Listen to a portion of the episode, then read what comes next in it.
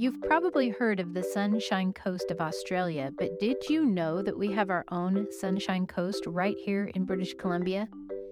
The Sunshine Coast may be a hidden gem to some, but its rugged coastline, lush rainforests, and rich cultural history make it a must-see destination for any traveler exploring the Pacific Northwest.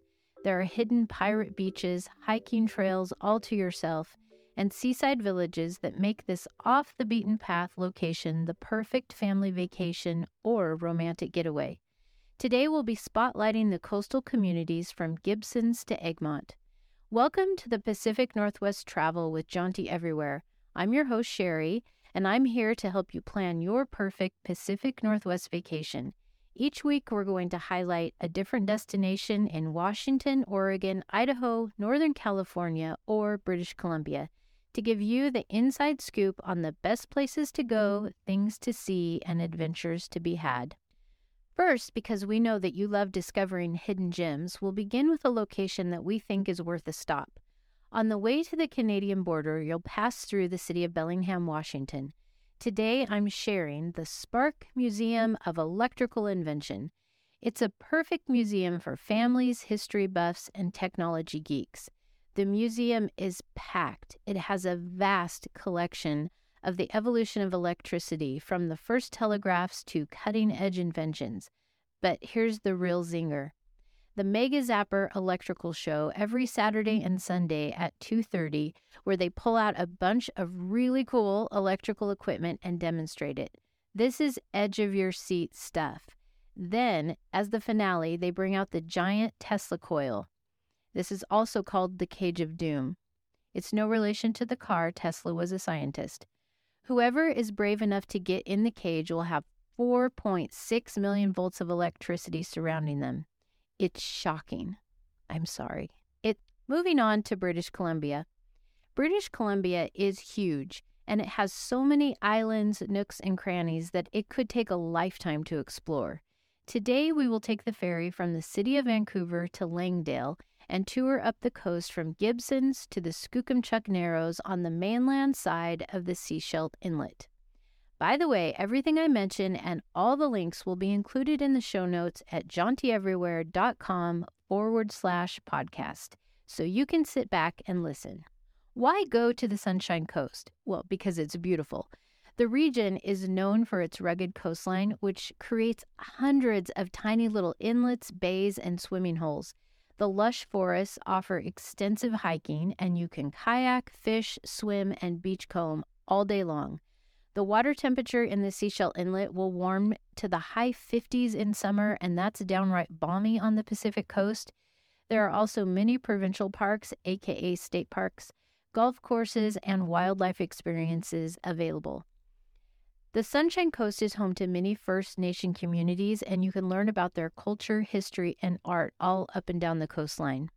Dotted up the coastline are these little towns and villages, from the seaport feel of Gibson's to the artist colony vibe of Roberts Creek. Each one has a unique flavor. There's a growing food scene, well, everywhere in the Pacific Northwest. The Sunshine Coast is the home of many farms, miles of rivers, and of course the ocean, so you'll find a wide variety of farm-to-table, seafood, breweries, and winery options in this region. When is the best time to go? The peak season is from May to September. The Sunshine Coast doesn't exactly get crowded in the summer, but the ferry ride and the two-lane highway can make a small crowd feel like a crowd. Summer is the season of festivals. We spent three summers in Roberts Creek when our kids attended a music camp. If you want to attend one of the many events and festivals, be sure to book your accommodations early. A lot of residents get out of town in the summer and rent their homes out to visitors. We found our rental house through the festival organizer that connected us with a family that rents their house that one week out of the year. Even in July, we took many hikes, kayak excursions, and found hidden inlets where we were completely alone. If you have the flexibility, September is the ideal month in my book. It's still warm, there will be less people. In the off-season, it can get chilly, and you are in a temperate rainforest, so you can expect rain, probably lots of rain. But if you're looking to unplug and cuddle up to read and work jigsaw puzzles, you can't do much better than the Sunshine Coast in winter. Well, how will you get there? Unless you have a boat, you'll be taking a British Columbia ferry, or what's known as the B C ferry. You'll go to Horseshoe Bay, which is just outside of Vancouver, B C, to Langdale. It's a forty-minute ride, and it's part of the fun. In summer, it's a good idea to go online and make a reservation for the ferry, and yes, you will want to take your car across. There are endless outdoor activities to enjoy on the Sunshine Coast, but that's a topic for another podcast. Today, I'm going to take you on a tour up the coast and stop at each village. You'll begin in Langdale. This is where you get off the ferry, and you're going to head straight into Gibson's. Gibson's has an ocean esplanade or walking path. It has some of the best beaches and swimming on the coastline. Try Bonnybrook Beach in Gibson's. It's a quite busy beach. You'll find kite surfers, stand-up paddleboarders, sometimes paragliders. It has the sandiest stretches of beach because many of the beaches on the Sunshine Coast are quite rocky or covered with uh, driftwood that makes them hard to walk on. Gibson's Landing is the little commercial area in Gibson's. That's where you'll find the waterfront and a marina full of sailboats. The Sunshine Coast History Museum is here. That's a wonderful little museum. There's a Marine Education Center, which is a collect and release aquarium. There are many galleries and shops that you can hop. The Sunshine Coast is a haven for artists. There are so many galleries and art studios to visit. I will put a link in the show notes to the art map where you can find these studios. Many of them require appointments to tour, but they're worth seeking out. There is kayaking in the marina out of Gibson's. That's a good place to kayak. And there's also a visitor center right in the heart of town. For restaurants, I have quite a few recommendations in Gibson's as it's one of the bigger towns on the coast. You have Smitty's Oyster House in Gibson's Landing, which serves oysters and other seafood. Molly's Reach, which is famous from the show The Beachcombers. This was a Canadian T V show that ran for eighteen years. The restaurant is the actual building where the show was filmed. They serve breakfast, fish and chips, and a variety of diner-type food. Persephone Brewing, which is near the Langdale Ferry, is named after the famous boat in the Beachcombers show. It's a farm that hosts many events, pairing dinners, workshops, and festivals. Tapworks is in Lower Gibson's. They serve pub food and beer. one oh one Brew House and Distillery, also in Gibson's, serves food and has occasional live music. There's also Batch forty-four Brewery and Kitchen and Sunday Cider, which is a cider house and picnic area. It's open seven days a week, not just on Sunday. Heading up the coast, we come to Roberts Creek. Roberts Creek has this wonderful pier. My kids love this area the most. The creek meets the ocean, and it creates this outdoor playground where kids can wade around, build forts with the driftwood. Do keep in mind there is a very small parking lot, so you'll want to get there early to grab a spot. It fills up by the middle of the day. Nearby in Roberts Creek is also the Cliff Gilker Park. It's mossy, has ferns, mushrooms, Douglas fir. There are a network of trails, but there's a one-hour, three-kilometer loop with many waterfall viewing spots. There are also galleries and studios around the Roberts Creek area. They're usually housed in houses and in barns, and again, check the show notes for the link to the art map. There aren't a lot of options for food in Roberts Creek. You have the Gumboot Cafe and the Gumboot Restaurant, which are right next door to each other. The cafe serves soup, pizza, sweets, and coffee. The Gumboot Restaurant has lunch and dinner.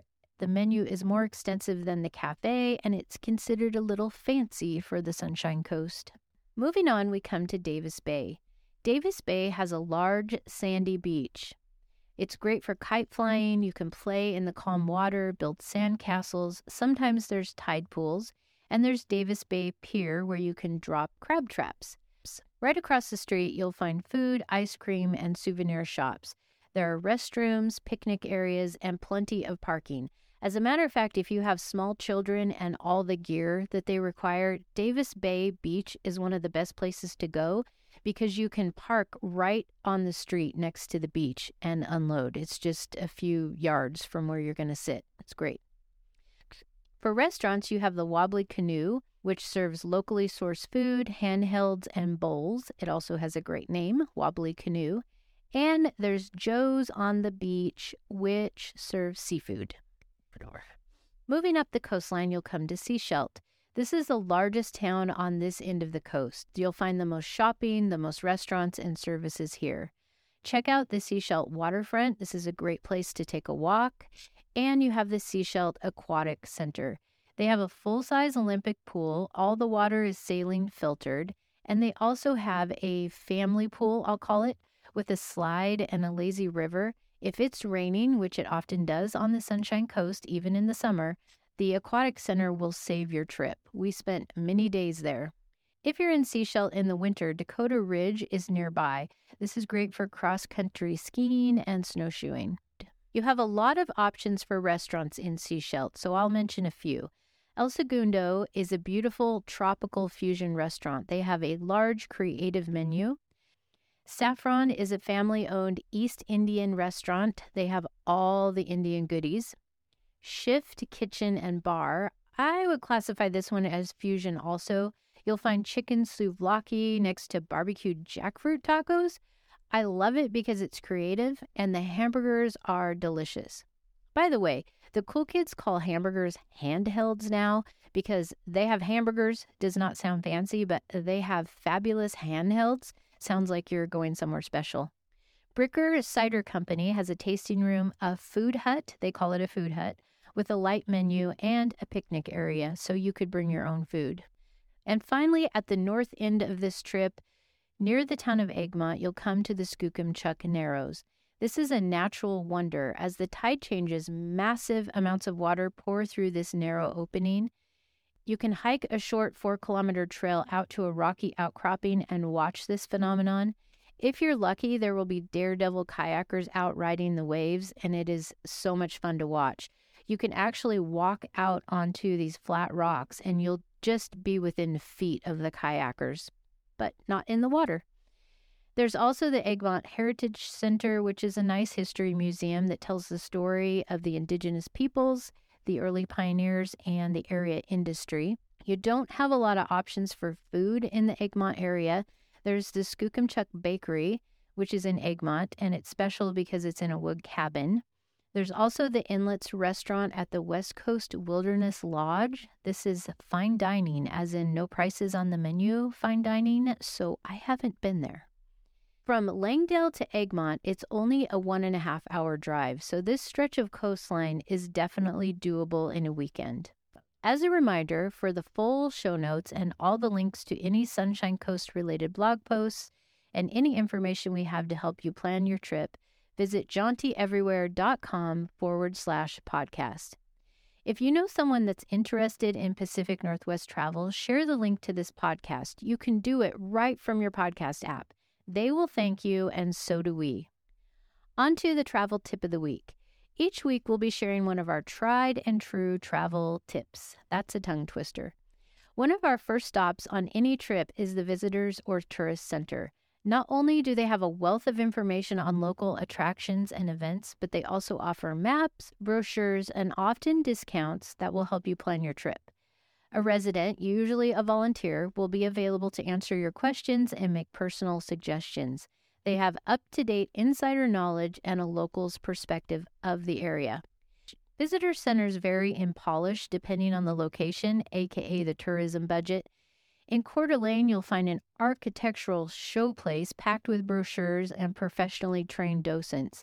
In small communities, you may have to hunt for a walk-in closet-sized room with limited hours and volunteers. And in this day of P D Fs and at-your-fingertip downloads, you'd be surprised how many will ask you, would you like a copy of our very non-techy printed out black and white list of X Y Z? And before you know it, you have some secret information that's not available anywhere else. This happened to us in Sechelt. They offered us a pamphlet for a nearby nature preserve, and we had an impromptu scavenger hunt. No matter if it's fancy or humble, the visitor center always comes through for us. In our next episode, we're packing our bags and heading across the Pacific Northwest to Coeur d'Alene, Idaho, to explore all the water activities that you can do on the lake. Have a great week. Bye!